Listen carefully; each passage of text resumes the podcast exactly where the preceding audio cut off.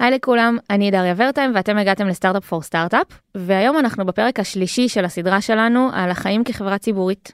אה, והיום נדבר על משקיעים ציבוריים ועל פונקציית ה-Investor Relations. אה, ולצורך העניין נמצאים איתי פה ערן זינמן, היי ערן. היי דריה.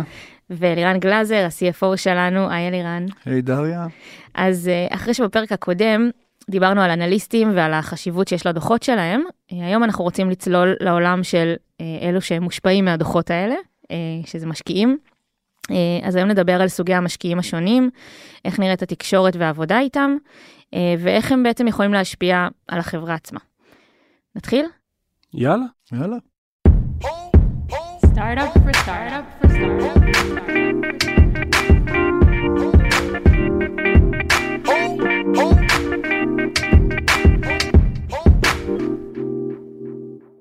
ערן, אני, אנחנו התחלנו את שני הפרקים הקודמים בכזה מה, מה השתנה מאז, אה, מאז שהפכנו להיות ציבוריים, אז גם בהקשר הזה אני רוצה לשאול אותך, מה חשבת על משקיעים ציבוריים כזה לפני שהנפקנו, ו- ואיך אתה רואה את זה היום?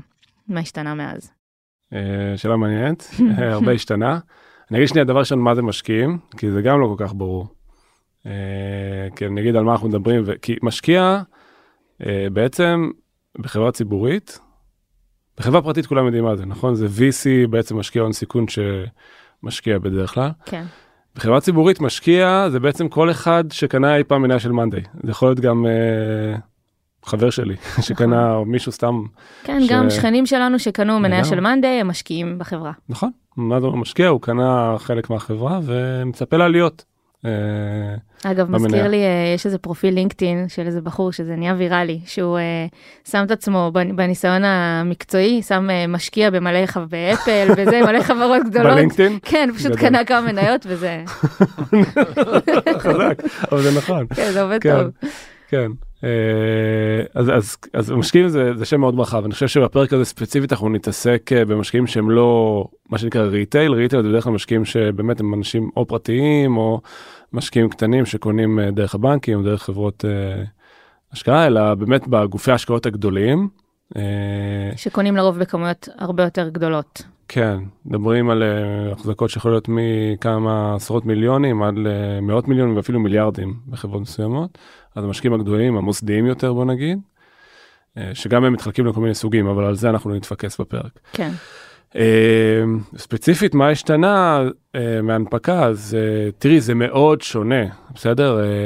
מן הסתם השוני מחברה פרטית לציבורית הוא מאוד גדול, כי בחברה פרטית השקיעו בנו סך הכל ארבעה קרנות השקעה.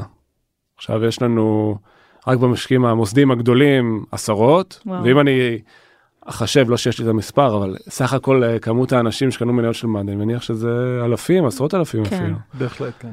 אה, אז מדברים פה על קהל ענק, אז, בסדר? אז מן הסתם גם התקשורת מולם נראית אחרת לגמרי. כאילו. תקשורת, הציפיות, איך הם אה, מבססים אמון בחברה, איך הם, מה גורם להחזיק, מה גורם למכור.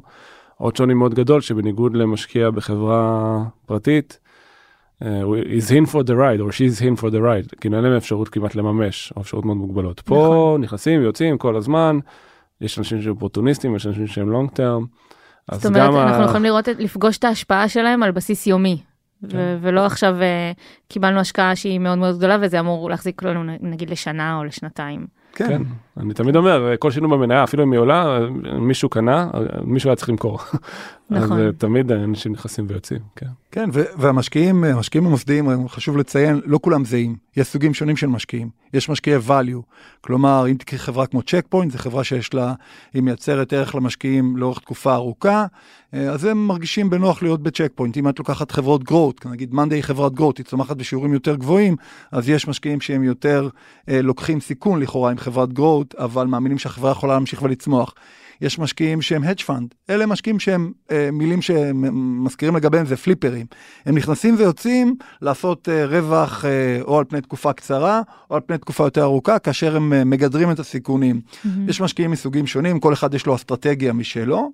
אה, אנשים, דרך אגב, גופים מאוד מאוד חכמים, מנוהלים על ידי אנשים מאוד מנוסים, יש להם כסף שהושקע בהם מקרנות פנסיה וממקומות אחרים, הרבה מאוד מיליארדי דולרים, והם אה, מודדים תשואות ו-IRR, אבל אה, הם רצים עם חברה או לאורך זמן, במקרה של משקיעים של value ו-growth, או לתקופות יותר קצרות במקרה של hedge fund. זאת אומרת, לכל, לכל אחד מסוגי המשקיעים האלה יש את האסטרטגיה שלו, ואני אומרת שלו, כאילו זה בן אדם פרטי, אבל בסוף באמת זה של חברות. הקרן. בדיוק, יש זה פוליסי, קרן. כן. כן. אה, זה, זה קרן גדולה ש, שמשקיעה בחברות לפי אסטרטגיות אה, מסוימות, והאסטרטגיות האלה בסוף משפיעות גם על המניה שלנו, כי זה מה שמשפיע אם, אם אה, קרן עכשיו תחליט למכור כמות ענקית של אה, מניות או לקנות אותם, וזה מן הסתם כל דבר כזה יכול מאוד להשפיע על מחיר המניה. כן.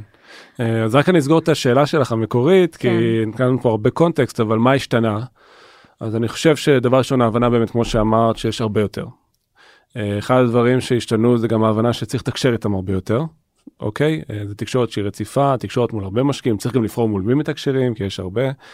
אה, וגם הסוג של המשקיעים, הם מפתיעים מאוד מאוד מאוד בצורת תקשורת, העומק שמגיעים אליו ב product, אני מאמין שניגע בזה, אבל כן. השיחות שאנחנו מנהלים איתם, זה מאוד שונה מאיך שדמיינתי את זה. דמיינתי שזה יהיה הרבה יותר קר, הרבה יותר פיננסי, הרבה יותר מחושב, אה, וגיליתי, כולנו אני חושב גילינו, שזה יותר אסטרטגי, אה, יותר מבוסס על המוצר, אה, לפחות בוא נגיד המשקיעים שאנחנו משקיעים בהם זמן, כן? המשקיעים שבאמת איתנו לטווח הארוך. חשבת שתהיה לכם השפעה לממש מי יהיו המשקיעים שמשקיעים בחברה בכל רגע נתון? אה, תראי, שהנפקנו את החברה ביום של ההנפקה, אז כאילו דיברנו על זה קצת בסדרה של כן. ה-IPO, אז uh, בעצם אז הייתה לנו השפעה, כי בחרנו כאילו את ה... ממי שרצה להשקיע בחרנו. מאז לא הייתה לנו השפעה, מהמם. וזה אפילו לפעמים מפתיע, של מי, מי כן בוחר להשקיע ומי לא. כן. והם לא, לא מתקינים אותנו בזמן אמת, בוא נגיד שהם עושים את זה.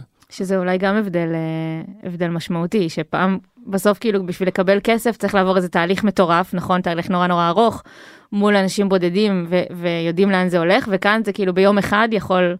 אה, כן, נכון, אה, פעם קודמת אה, דיברנו, בפרק הקודם דיברנו על אנליסטים. בעצם אנליסטים אמרנו שהם מפיקים דוחות. מי משתמש בדוחות האלה? המשקיעים.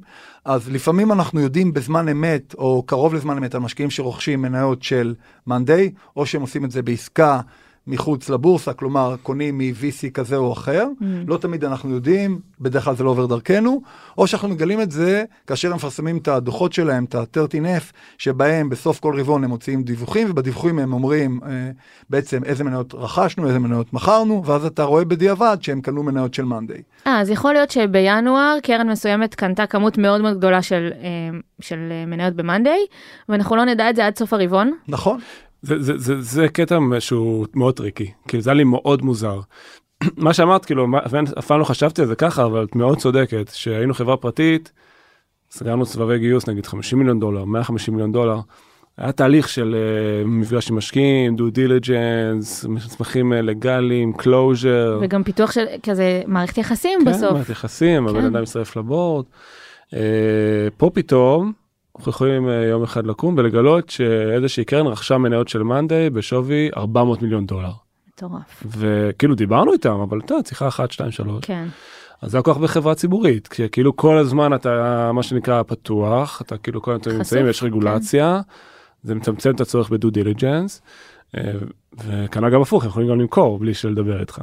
מה שאלירן אמר, אה, זה אולי נקודה ששווה שנייה להתעכב עליה, לפחות בניסיון שלי, אנחנו נפגשים עם משקיעים, בוא נגיד, סביב ה-earning call בדרך כלל, ולפעמים בין לבין, אה, אבל הם לא מדווחים לנו שהם קונים. הם לא מתקשרים אל אלירן ואומרים לו, תקשיב, אתמול עשינו הזמנה של אה, 300 מיליון דולר. אפילו גם לא אומרים לו שהם מוכרים, זה גם טריקי.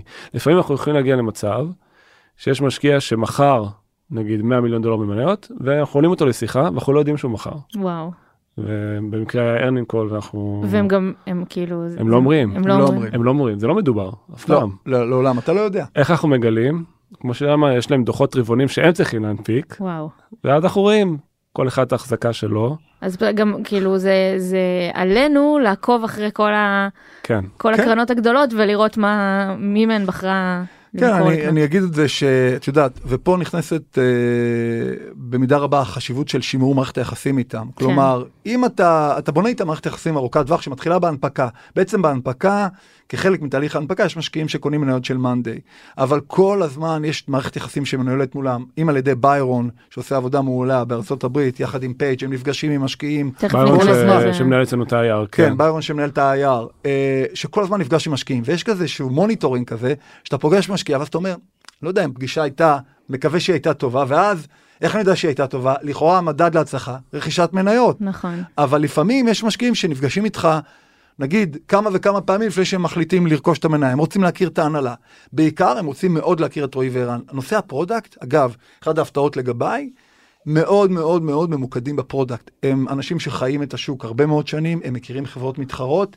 ה product, רמת ה vision של החברה, היזמים, איך הם מנהלים את החברה, ה culture, אם לאנליסטים זה חשוב, למשקיעים זה הרבה יותר חשוב. כי הם אומרים, אני שם עכשיו את הכסף, אני רץ איתך כמה שנים, אני רוצה לראות שזו חברה שמנוהלת טוב, שהיזמים הם מחויבים, שהם, אה, יודעת, יודעים להביא מוצרים חדשים ו innovative לשוק. יש הרבה מאוד פרמטרים שנכנסים, והם מאוד מאוד מתוחכמים, וזה מאוד מאוד אה, עבודה משמעותית לתחזק איתם את מערכת היחסים הזאת אה, בצורה ארוכת טווח. אז רגע, אז בוא נעשה סדר. התחלת לדבר על הסוגי קרנות השונות, בוא נעשה סוגי משקיעים. כן. נעשה רגע סדר, ואז נבין אם יש גם הבדלים במערכות יחסים עם, אה, עם המשקיעים השונים. אז אמרנו שיש אה, את ה-hedge funds, נכון? כן, הם מה שנקרא משקיעים מאוד מאוד מתוחכמים, שבדרך כלל רוצים ל, ל, אה, לעשות אופטימיזציה למצב בשוק, לא משנה אם זה שוק עולה או שוק יורד.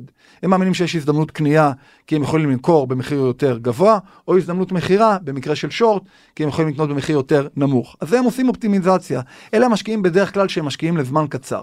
ואז באמת זה, זה נשמע כאילו ההחלטה שלהם אם, אם לקנות או למכור יכולה להיות לא כזאת קשורה אפילו לאסטרטגיה שלנו כחברה, נכון. יותר כזה למצב בשוק, ואז אין לנו המון שליטה שם. נכון, זה קנייה הזדמנותית או ספקולטיבית של לעשות כסף לטווח קצר. כן, אה, יש משקיעי value, שהם, אם אתה חברה שהיא חברה יציבה לאורך זמן, הם אומרים, אני לא רוצה להתעסק בצמיחה או בתחזיות צמיחה, אני יודע שאתה חברה שהיא סוליד, שמייצרת תזרים קבוע על פני תקופה, צ'ק פוינט לצורך הדוגמה, חברה מעולה, מייצרת תזרים מזומנים קבוע, מאוד יציבה, אני משקיע בה. אני רץ איתה הרבה שנים, אני מאמין שהחברה ארוך. תמשיך לעלות, טווח ארוך, ואני גם רגוע. יש לה הרבה מאוד כסף בקופה, היא מייצרת uh, תחזיות טובות כל הזמן, אני רגוע. כן, אה, אלה משקיעי טווח ארוך מאוד. יש משקיעי גרוט, אה, שזה בעצם משקיעים שבאים ואומרים, תראו, אני רוצה מצד אחד שאתה תהיה חברה יציבה, אבל אני גם רוצה לראות צמיחה בחברה. ובעצם כל עוד החברה צומחת, אני משקיע בחברה, אני מאמין שהחברה בטווח הקצר או בטווח הבינוני תצמח, אני משקיע בה, אני אמכור מדי תקופה.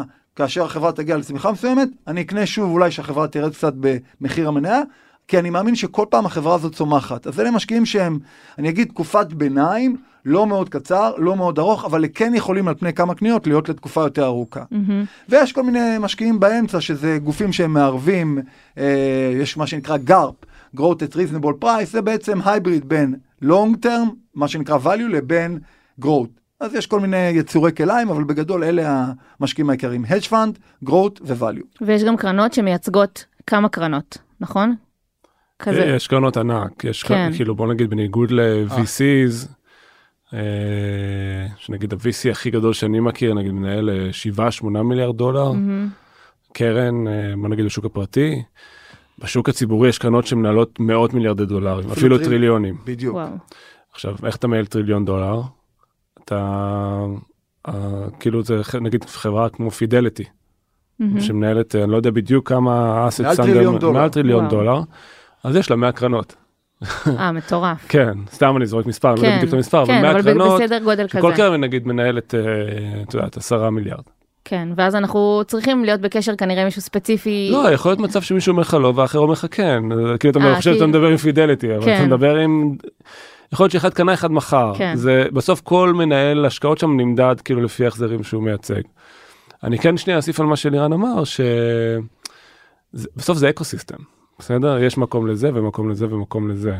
כל אחד נבנה, הקרנות שהן יותר hedge fund, יותר, צריכות להיות יותר נזילות, זה סוג משקיעים שמחפשים סיכון יותר גבוה, תשואה יותר גבוהה, קרנות שהן long term, יכול להיות שמנהלות קרנות פנסיה וכל מיני דברים כאלה, אז יש להם יותר אורך נשימה, הם מחפשים יותר מהמם. סולידיות, פחות הרפתקאות. יש מקום לכולם, זה ecosystem ענק. זהו, אבל יש אה, פה איזה אגיד לך- מינון. אז, אז אני אגיד לך מה אנחנו מחפשים, בסדר? זה כן. העניין. דבר ראשון, כמו כל ecosystem אתה צריך את, את הכל, כן? כאילו יש מקום לכולם, אה, אנחנו צריכים את ה-hedge funds כי הן מייצרות נזילות, אה, מסחר במניה, קנייה ומכירה.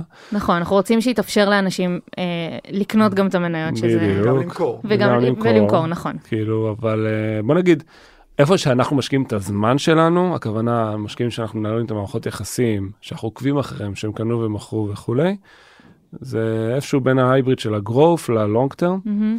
למה? כי אנחנו רוצים להביא יותר כאלה, הם אה, מקטינים את הוולטיליות במניה, כי הם בדרך כלל קונים ומחזיקים. הם נשארים איתנו לטווח הארוך, ולא מתרגשים מתהליכים מקרו-כלכליים. זאת אומרת, גם אם עכשיו יש איזושהי בעיה מקרו-כלכלית, או אה, מלחמה כזו או אחרת שפורצת וכולי, הם אומרים, תשמע, אנחנו בכלל, אנחנו לא משקיעים כי אנחנו מפחדים שזה ירד 10-20 אחוז, אנחנו מאמינים, משקיעים כי אנחנו מאמינים בתזה שהחברה מייצגת. ועם הזמן אנחנו רוצים לה, להביא עוד יותר משקיעים מהסוג הזה, כן. אה, שהם יהיו על ה cap table שלנו לטווח הארוך. שמן הסתם זה תורם ליציבות של... אה, כן, תורם ש- ליציבות, של המניה, של החברה. זה מראה שיש משקיעים רציניים שמאמינים בחברה ובחזון שלה. אה, וזה זה בעלי מניות שמקטינים את הוולטיליות אה, ומקטינים את המכירות, כי הם בעצם קונים ומחזיקים. ואיתם אנחנו מנהלים את רוב מערכות היחסים Mm. החשובות. אני נגיד אה, שיש את ה earning call, אני לא מדבר עם hedge funds. כמעט ולא, אולי אחת, שתיים. אה, כי hedge fund, תביני, גם אם היא סופר מאמינה ב vision של החברה, היא יכולה לקנות עכשיו 100 מיליון דולר מניות, נגיד המניה עולה 30% בעקבות ה earning call, היא תמכור. תמכור מיד. היא תמכור, כן. כי... כי זה gain- אסטרטגיה. כי היא הרוויחה 30% ביומיים. זהו, זה פצצה מבחינתם. הם, הם מחפשים גם נזילות, הם מחפשים שיהיה להם cash להשקיע בדבר הבא, זה האופי. כן, אז. עוד פעם לדבר איתם על ה vision וה vision, ואיפה נהיה עוד שנה, עוד שנתיים, זה לא כזה משנה. זה לא פרמטר שהוא כזה משמעותי בהחלטות שלהם. אולי ניתן דוגמה לכמה קרנות שאת יודעת, זה מידע ציבורי, קרנות אה, uh, long term, value ו-growth, שמשקיעות בנו, פרנקלין טמפלטון, משקיע מאוד משמעותי, טירו פרייס, משקיע מאוד משמעותי, וויה, אפ- אפשר לה- להגיד גם כמה מניות, נכון? פחות או כן, יותר. אה, נגיד, אני חושב שטירו מחזיקים אצלנו מעל אה, מעל שני מיליון. שתי מיליון מניות. וואו. לפי המחיר מניה של היום, טוב, אני לא יודע מה זה, אני משתתק כל זה יום, נגיד בדיוק. מעל 100 300 מיליון דולר. כן, מעל 300 ומשהו מיליון דולר. עכשיו תחשבי, להשקיע מ-VC 150 מיליון דולר, 300 מיליון זה דולר, זה ההשקעה היה הכי גדולה פרויקט. שעשינו, 150 כן. מיליון דולר, הם פשוט קנו. עכשיו, זה לא שהם קנו בבת אחת, הם קונים במנות, במנות, במנות, אבל מצטבר להם אה, מניות. כמה אה. השפעה יש למשקיעים כאלה על החברה? וואו. תראה, יש להם השפעה. בסדר, אנחנו נפגשים איתם ויש להם השפעה. כי יש לנו חברי בורד שהם VCs, נכון. ויש להם יותר מניות. אוקיי, נגיד אינסייט אצלנו עדיין מחזיקה בכמות כמעט גדולה של אה, מניות אה, כמו ב... מעל 25 מעל אחוז. 25% מהחברה. מהחברה. וואו, אוקיי. זה המון. זה המון. כן. אז אה, ג'ף בבורד, אז יש לו השפעה מן הסתם והוא עוזר לכוון את החברה. וגם צריך להבין שלא כל המשקיעים נחשפים לאותו מידע. ג'ף הוא בבורד, אנחנו משתפים אותו בכל המידע על החברה. אה, אוקיי. גם משקיעים ציבוריים שקנו מניות, לא משנה כמה הם קנו, 300 מיליון דולר, 400 מיליון דולר, הם כולם ניזונים מאותו מידע כמו שהדודה שלך, שהיא קונה מניות, בדיוק, שקנתה חמש מניות מידע, של מאנדיי, זה... אותו מידע. כן. כאילו, בשוק הציבורי חשוב שכולם יהיו שווים. בסדר? מבחינת המידע שהם נחשפים אליו. אבל מי שבבורד, יש לו יותר מידע. יש לו יותר מידע. כן. כי הוא בתקשורת יותר... אבל יש לו גם הגבלות על מה הוא יכול לקנות ולמכור. אמ, אוקיי. בניגוד ל- לדודה שלך או למשקיע ציבורי. כי מה המטרה? המטרה היא להגביל את, את uh, כמות ההשפעה של, נגיד באמת אם אני עכשיו קרן ענקית וקונה עכשיו uh, כמות מניות ענקית, בלי להיות חברה בבורד, אני יכולה לעשות... Uh, אוקיי, אז עכשיו, עכשיו יש פה ניואנס, בסדר? תראי. אה, אפשר לקחת את השיחה הזאת לכל מיני מקומות. מהמם. אבל בגדול, רק שנייה נסגור שנייה את הסוגריים, משקיע שקונה בשוק הציבורי, הוא נחשף לאותו מידע, אמנם אנחנו משקיעים בו יותר זמן, ככה מדברים איתו, אבל כן. אני לא יכול לחשוף אותו למידע, מה שמפורסם בדוחות. הרבעוניים. אני יכול לתת לו קצת אינטרפרטציה, להסביר לו את ה... מה עומד מאחורי כן, מה כמו שאני אומר. שדיברנו uh, בש... בפרק הקודם, כמו שאתם מסבירים לאנליסטים. כן, קצת flavor, קצת color, כמו שהם כן. אוהבים לקרוא לזה, אבל אה, לא לא מעבר לזה. עכשיו אפשר לפתוח פה, לקחת את השיחה לכל מיני כיוונים. יש סוג משקיעים שנקרא אקטיביסטים.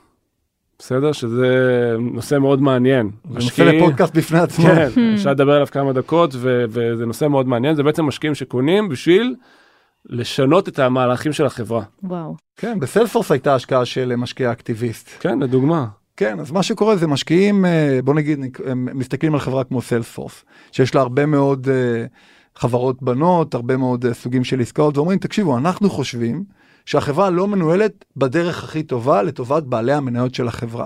ואנחנו משקיעים בחברה כדי לקבל או בפוטנציאל איזשהו סיט בבורד, לא תמיד זה קורה, או להשפיע על קבלת ההחלטות של אה, מנהלי החברה. אנחנו נפגשים איתם, אנחנו אומרים להם, תצמצמו במספר העובדים, אל תשקיעו ב-M&A כל כך הרבה כסף, אל תשקיעו בצמיחה כל כך הרבה כסף. אנחנו חושבים שאתם צריכים לקחת את החברה לכיוונים אחרים.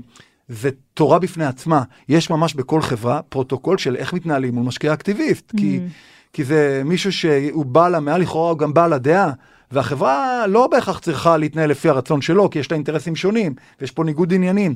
זה משקיעים שיש להם כוונות לא תמיד שעולות בקנה אחד עם, אה, עם איך שהחברה רואה שהעסקים שלה צריכים להתנהל, וסיטואציה שהיא סיטואציה בעייתית, כי היא יכולה ליצור קונפליקטים, היא יכולה ליצור לחברה כל מיני אה, מצגים כלפי חוץ, שהם לא באים או לא נתפסים טוב על ידי משקיעים אחרים בשוק. אה, סיטואציה מאוד אה, מורכבת, הייתי אומר. יש, אה, שבאמת זה נושא מטורף, סופר מעניין אגב. אני חושב שהוא גם מעניין מאוד בנקודת זמן הזאת, בגלל שהשווי של, יש היום חברות שנסחרות בבורסה בשווים מאוד נמוכים, אפילו לפעמים בשווי המזומן שלהם.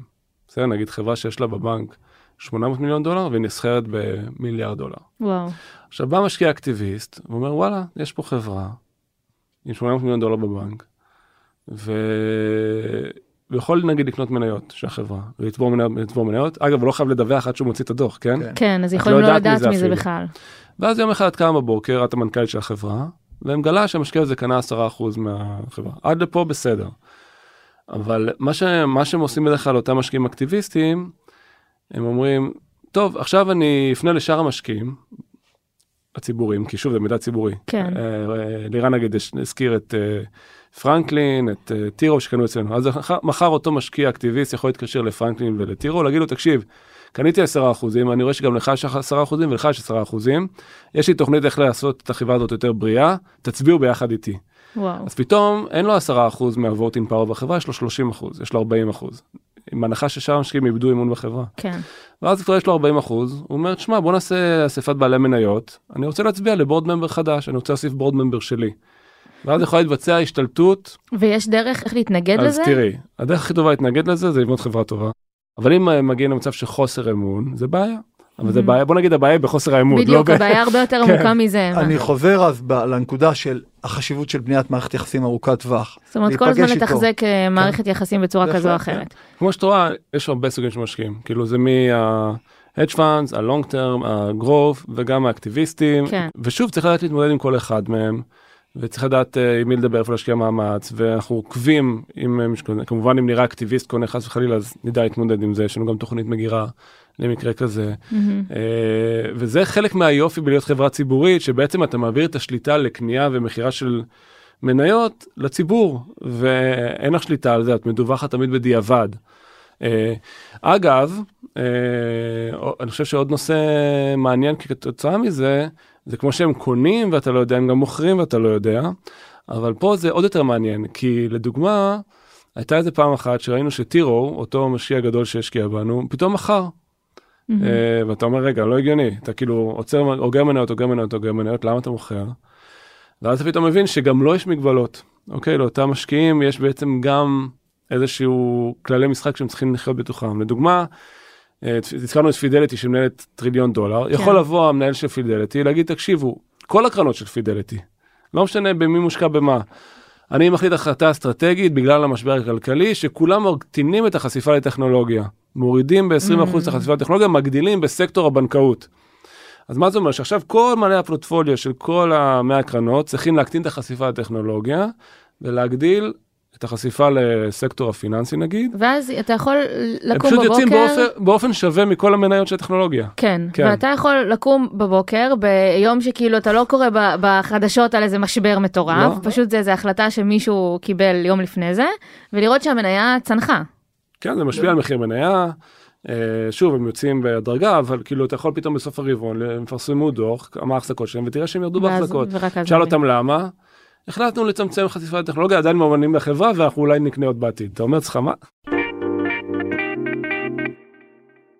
עכשיו בואו נדבר באמת על הפונקציה של Investor Relations. הזכרנו קודם את ביירון, שהוא הוא באמת אה, ממלא את הפונקציה הזאת אצלנו בחברה.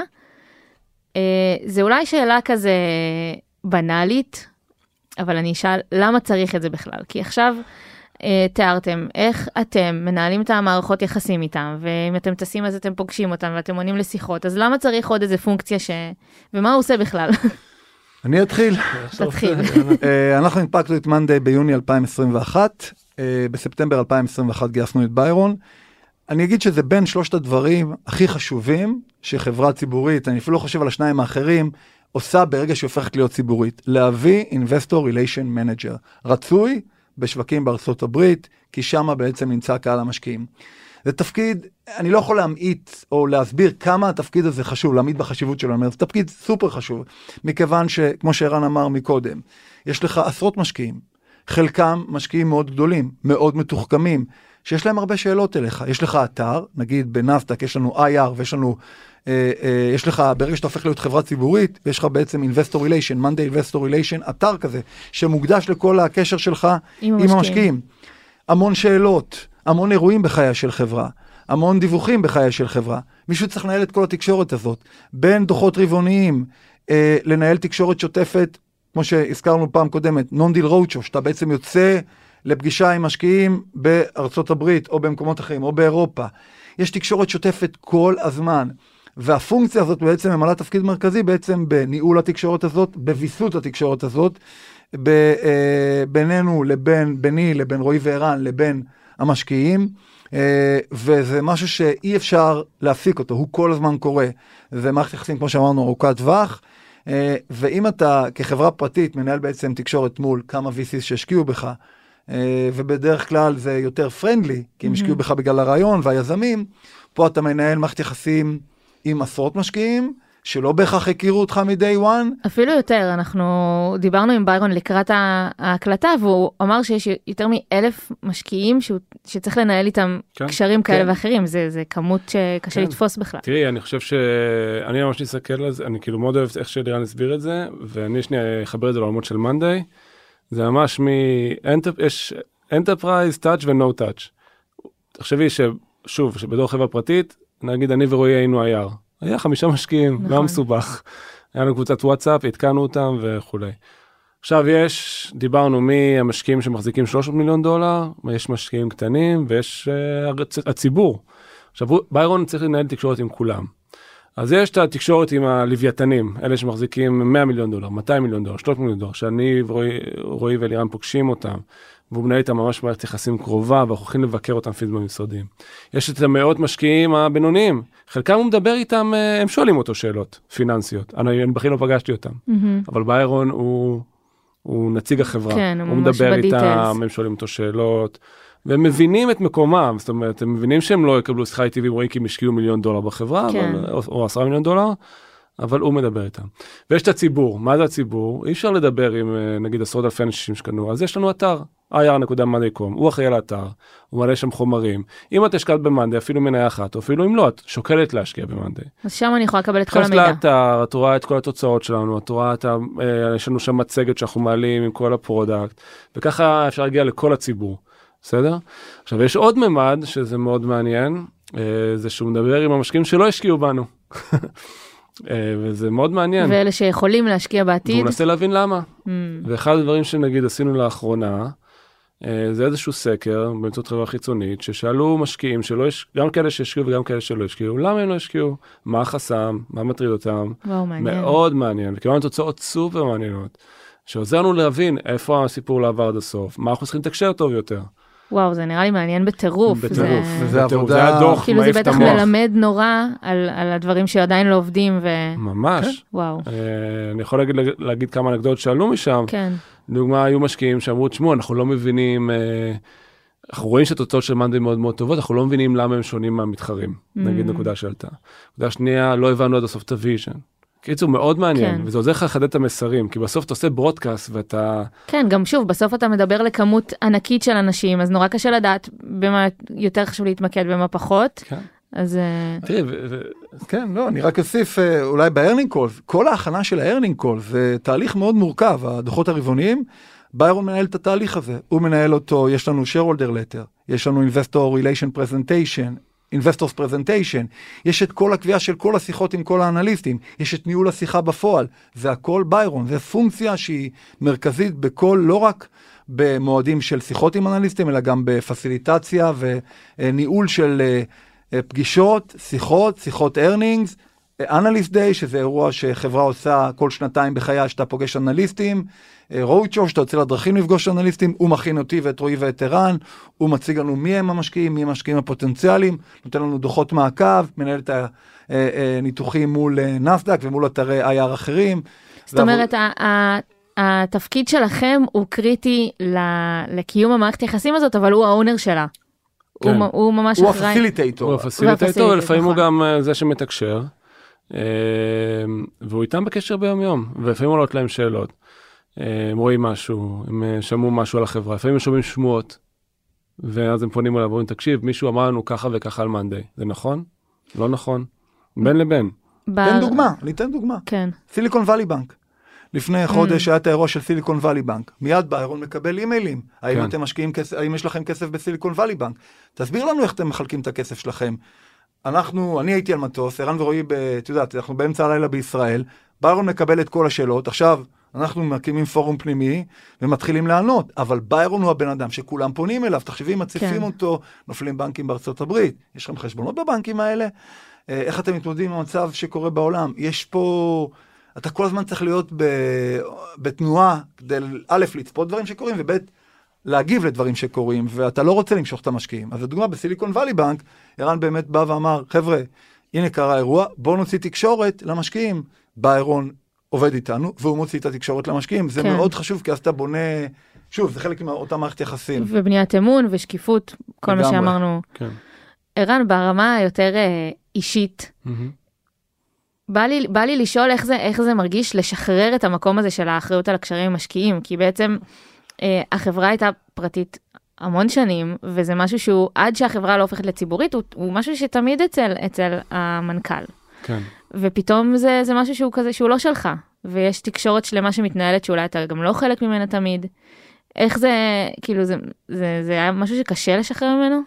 תראה, זה קשה, יש פה כמה קשיים, בסדר? אני, אני חושב שיש בזה משהו שהוא קשה. מצד שני, כן נוצרות מערכ- מערכות יחסים, זה לא מרגיש אה, שנה, מנותק. שמכונה משקיעה בנו, אלא כן. נוצרים אה, קשרים. אני אגיד לך, אבל מה אולי אה, כן קשה לי פה, אולי נקודה שלא נגענו בה עד הסוף, אבל אה, דיברנו קודם לפני זה על המשקיעים הפרטיים, וזה שהם אה, כאילו קנו מניות וכולי. עכשיו אה, נוצר מצב שיש את המשקיעים שרצו לנו כל השנים והם בבורד, והם מוכרים מניות, ויש משקיעים שאני לא מכיר שקונים. שקונים מניות, ואנחנו באיזשהו תקופת טרנזישן, כאילו ש... שהיא מוזרה קצת, כן? כן. כי בעצם כי- גם הבורד יכול להשתנות מתוך הדבר הזה? הוא חייב להשתנות כן, באיזשהו שלב. ההרכב שלו. כן, ההרכב שלו ישתנה עם הזמן, אמ, אבל זה, זה סיטואציה קצת מוזרה. אבל אני חושב שזה גם מאוד טוב, אני חושב שהמשקיעים החדשים, בוא נקרא להם, ה-public market, באמת מעבירים פרספקטיבות שהן חדשות לנו, אה, ושלא חשבתי עליהן בעבר. דוגמה, אחד המשקיעים הציבוריים אמר לנו, תקשיבו, אני חושב שבבורד שלכם יש יותר מדי ישראלים. צריכים- להיות חברה יותר גלובלית בבורד. Mm. אוקיי, פידבק. מעניין. אה, משקיע אחר אמר לנו, תקשיבו, אני חושב שאתם בפף מאוד טוב לרווחיות, אבל מהניסיון שלי אתם צריכים להיות מעל איקס אחוז רווחיות ולכוון לשם, ואם לא תכוונו שם לא תגיעו שם, טה-טה-טה, ונתנו הכוונה מאוד יפה. משקיע שלישי אמר לנו, תקשיבו, אתם צריכים לבחון את כל הנושא של אה, תגמול אה, אופציות לעובדים, ויש עכשיו מגמה שמשקיעים פחות טולרנטים לתגמול אופציות לעובדים, אוקיי? אה, מאוד מעניין, כאילו, אני חושב שנותנים פידבקים. זה פידבקים שונים, זה לא פידבקים על המוצר, כאילו אף פעם מישהו לא יגיד לי, בוא נגיד ה board הזה יכול להגיד לי, תשמע, הפיצ'ר הזה אולי יותר מגניב, כן.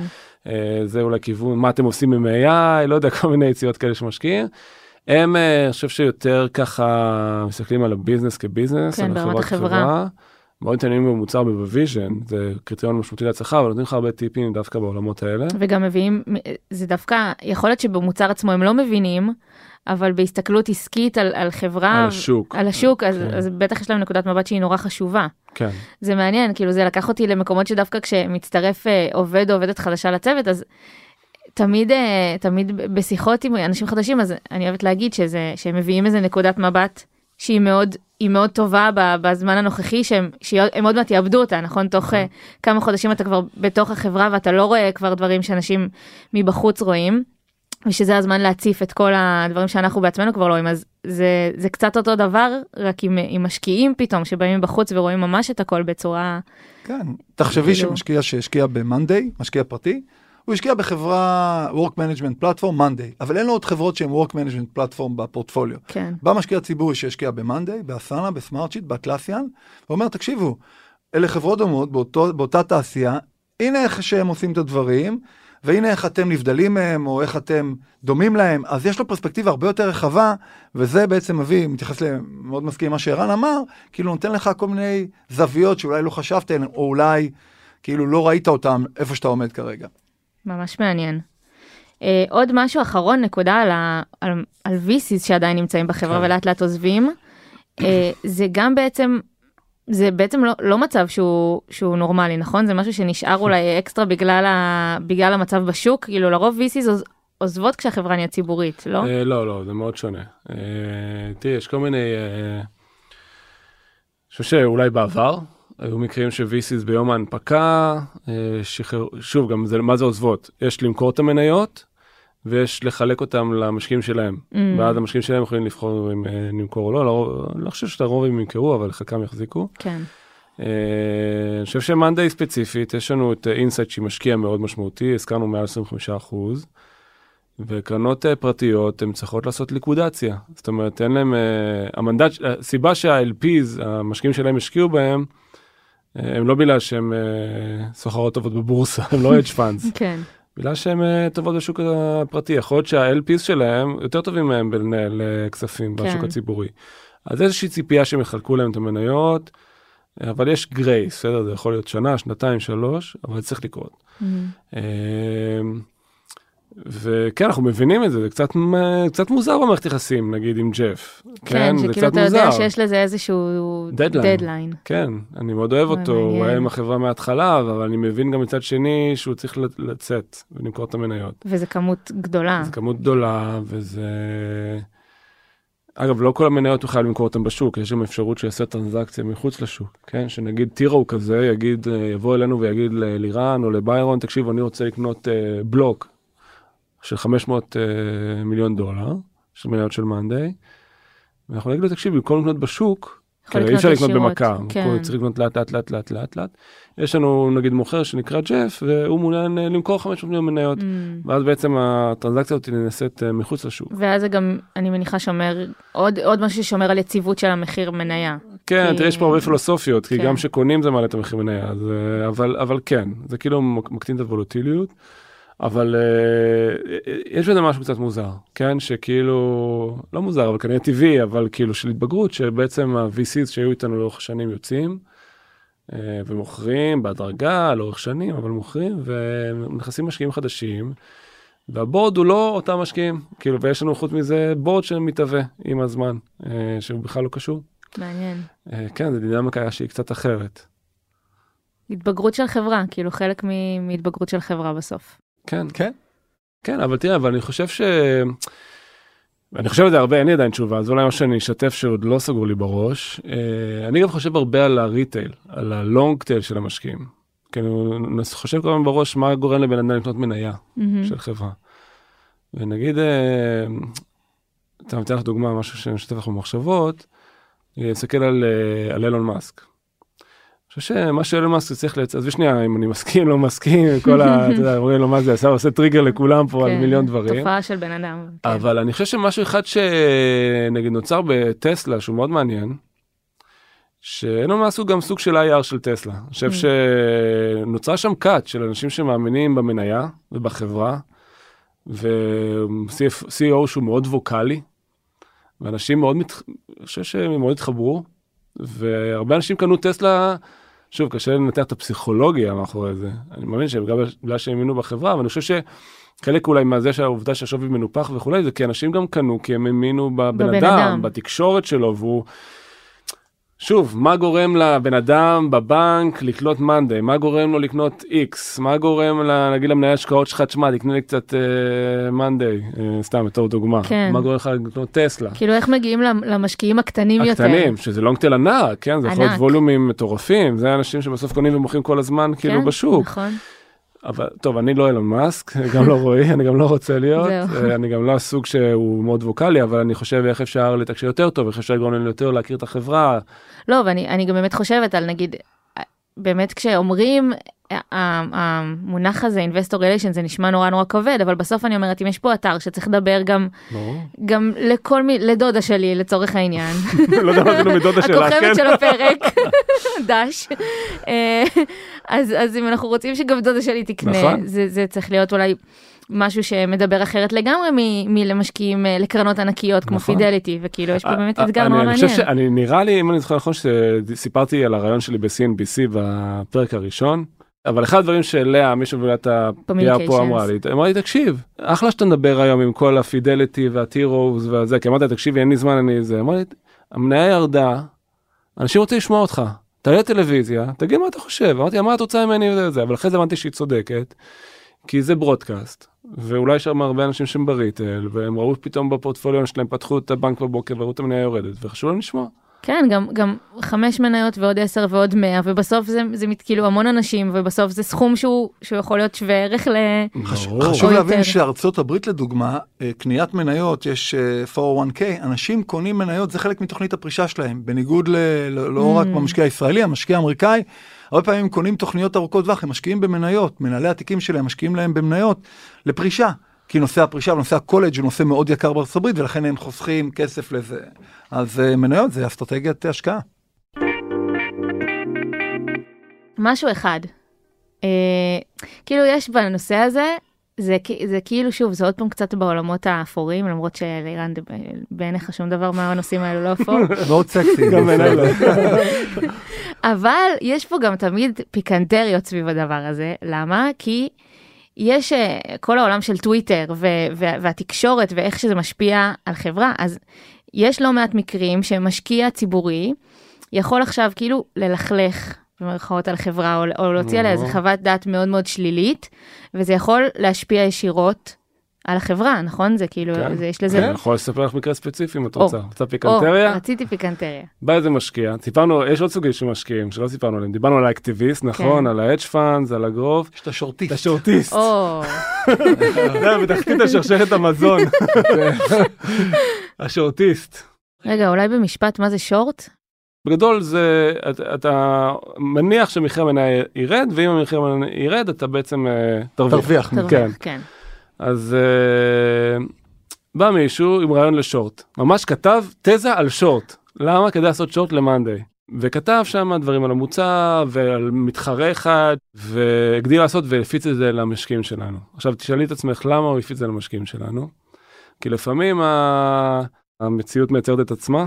אה, אוקיי, כן, הוא רצה להכניס להם, אה, ל- לזרוע רצה להם את ליצור איזה הרעיון. מומנטום שלילי על המניה של כן. מאנדיי. זה, כאילו אתה, אומר לאנשים זה כמו שיש את הסיפור את ה-run to the banks שהוא מייצר את הקריסה של הבנקים כן. אבל מה זה run to the banks אומרים שהבנק לא יציב אז כולם מוצאים את הכסף אז הבנק לא יציב והוא לא קורס. כן. אז שרטיסטים מה שהם מנסים לעשות זה להביא את המשקיעים ואז השור שלהם מתממש כי כולם מוכרים מחיר המניה יורד יואו, אבל מה הוא, הוא, הוא בא והפיץ את זה לכל המשקיעים ואז כל המשקיעים באו לנו ואמרו לנו תקשיבו קיבלנו דוח משורטיסט מה אתם אומרים על זה ומה אתם אומרים על זה והוא אמר לנו ככה ואמר לנו ככה ואמר לנו ככה. וואו. ביירון ורועי לירן ואני ורועי צריכים להגיב ולשמחתנו כולם כאילו התעלמו ולא עשו כלום ובסוף הוא סגר את הפוזיציה אבל אה, זה היה. ב- באתי להגיד זה להגיב ולקוות שלא יקרה מזה כלום, אבל אני גם חוזרת ל- ל- לכל הפרק הזה שאמרנו שזה גם מערכות יחסים, אז הם אמורים לא להיבהל מ- נכון. מדוח אחד. זה היתרון שיש לך משקיעים שהם לטווח ארוך. כן, אה, כן, אז ועדיין- הוא ניסה כאילו ליצור סיטואציה שכאילו הנבואה תגשים את עצמה. וואו. כן. אה, אבל כן, יש, שוב, זה ecosystem מטורף, יש כל כך הרבה סוגי שחקנים וכל אחד עושה כסף ממשהו אחר. כן, בעולם של fake news אנחנו ב social media. מחר מישהו יכתוב משהו באיזשהו, בטוויטר, או בפייסבוק, או בפלטפורמה אחרת, ולך תוכיח שאין לך אחות, את יודעת. אה, כן. זה נורא אה, משמעותי, א', לנהל את זה, לדעת את זה, לנהל את זה, אבל אה, אנחנו משתדלים כאילו להיות קונסיסטנטים במסרים. טוב, אז אנחנו רגע לפני סיום, אז אני רק אזכיר, רגע, יש לי טיפ אבל, אפשר? הופה, או שזה לא קשור? כן. לא, כי בדרך כלל את שואלת טיפים. אה, נכון, סיימתי באתגרים. יש לי רק טיפ קטן, מצומצם ליזמים, מנכ"לים של חברות פרטיות שחושבים להנפיק, אני מאוד מציע להתחיל את המערכות יחסים עם המשקיעים הציבוריים בתור חברה פרטית. חלקם הכרנו לפני, זה מאוד עוזר. לגמרי. זה טיפ קטן, אמנם לחלק קטן באוכלוסייה, אבל אה, לפני ש... מנפיקים. אה, לא, אבל לפני שמנפיקים, כאילו ברמה שכבר ידעתם שאתם הולכים להנפקה, או אמרתם בעתיד זה יקרה? בעתיד ו- זה יקרה, ננפיק בעתיד, מהמם, סתם שיכירו את הפרצוף, זה לא עכשיו, אה, את כן. יודעת, אה, מצגת השקעה, אבל לפגוש, זה שווה, מעולה. ולשקול להביא פונקציות IR, אם אתה יודע שאתה מנפיק, לפני. לפני, כמה חודשים לפני ההנפקה, תביא כבר את הפונקציה. שכבר התחילו, לה... מן הסתם גם בהנפקה יש לזה תפקיד. כן, אה, יש, כן. יש אייג'נסי חיצוני, אבל רצוי להביא פנימי. כן, מעולה. אז נראה לי ש... שבזאת נסיים. Uh, ורגע לפני זה אני אזכיר לכם שאם יש לכם שאלות אלינו או לערן ואלירן uh, אה, על משקיעים ציבוריים או על כל uh, נושא של uh, חברה ציבורית, אתם מוזמנים לשאול אותם באתר שלנו או בקהילה. Uh, ואם אתם רוצים לדעת כל פעם שיוצא פרק חדש, אתם מוזמנים לעקוב אחרינו בכל אחת מהאפליקציות. אז uh, תודה ערן. תודה דריה. תודה אלירן. תודה דריה. תודה שהאזנתם.